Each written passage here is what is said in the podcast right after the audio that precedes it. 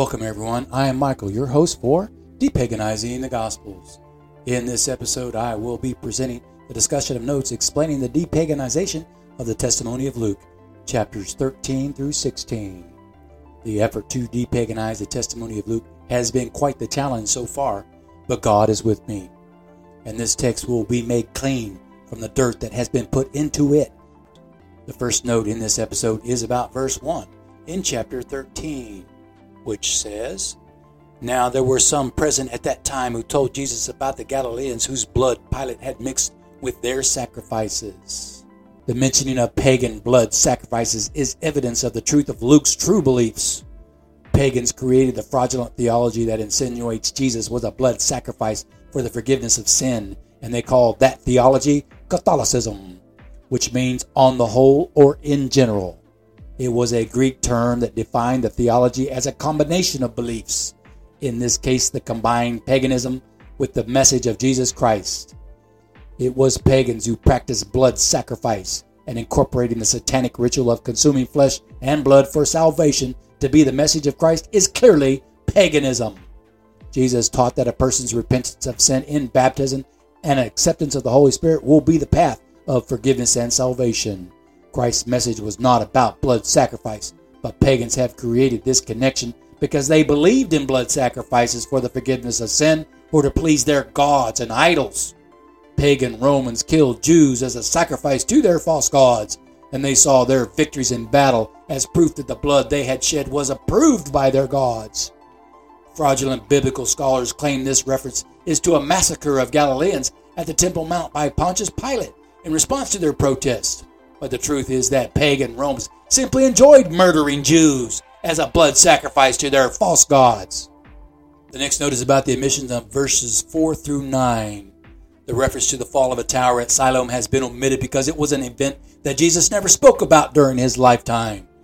The fall of a tower of Siloam occurred many years later when Romans built a water tower that collapsed. Josephus writes about the event. Biblical scholars know about this detail, but those heretics have been unwilling to say what is being said here about this text. The evidence proves this text is a fraud and a curse. Even when the evidence of fraud has been discovered, the pagan heretics will attempt to conceal it by denial. The next note is about the omission of verses 6 through 9. The parable about a fig tree that did not grow has been omitted as another fraudulent editorialization inserted by the pagan heretic who wrote this text. Jesus never spoke this parable, and it has no relevance to the message of Christ. It does not appear in any other testimony. The parable is an attempt by Satan to claim more time to prepare his case when the prosecution presents the evidence in discovery.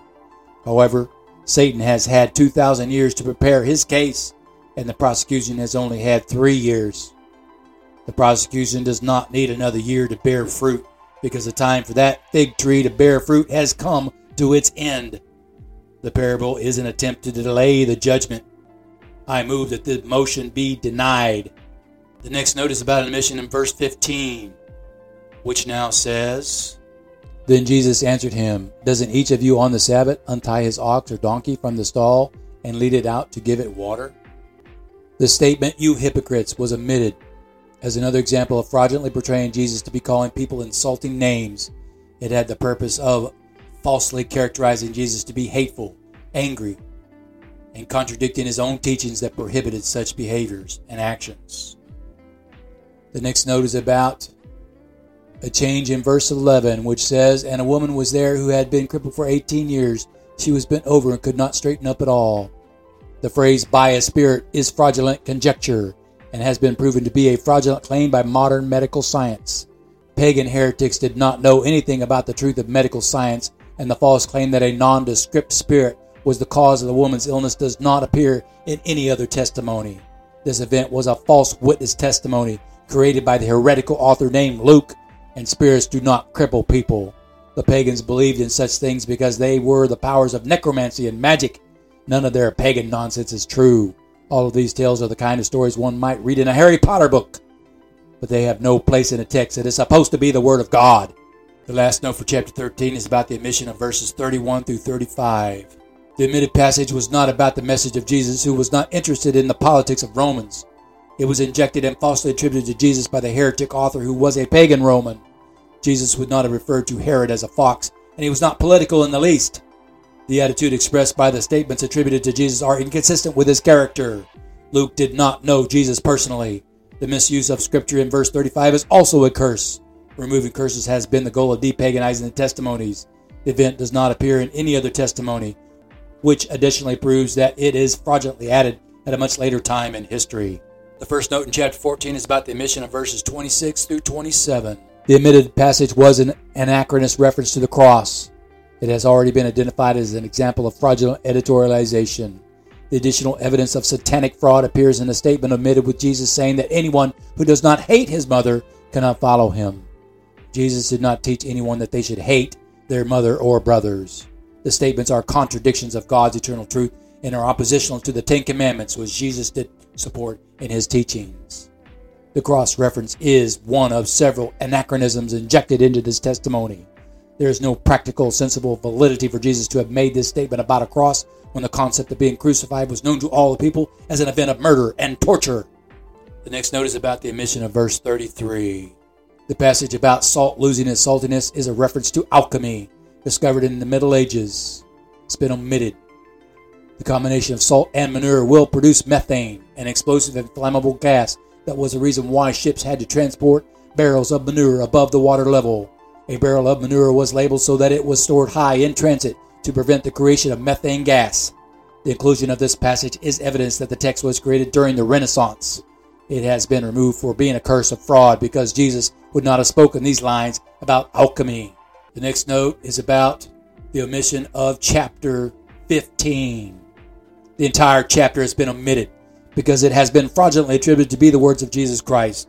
The evidence that gives this away is the passage referring to, to the farming of pigs. Semitic people did not raise pigs, and the reference was inconsistent with the culture of Semitic races at the time of Jesus Christ.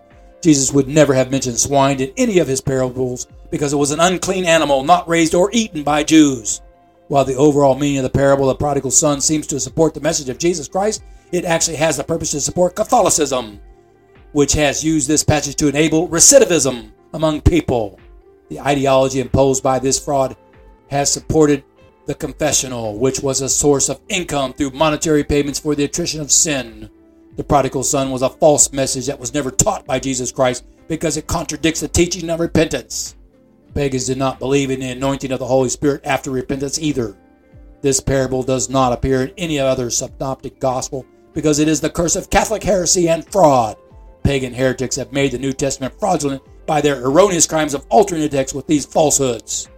The next note is about the omission of verses 2 through 12. The passage utilized concepts that Jesus would not have used to teach the message of repentance.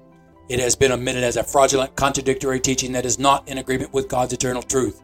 The heretic who wrote the additional lines reveals the crime and the time it occurred in the words people of light, because the term refers to the righteous who are not people who use wealth to gain friends.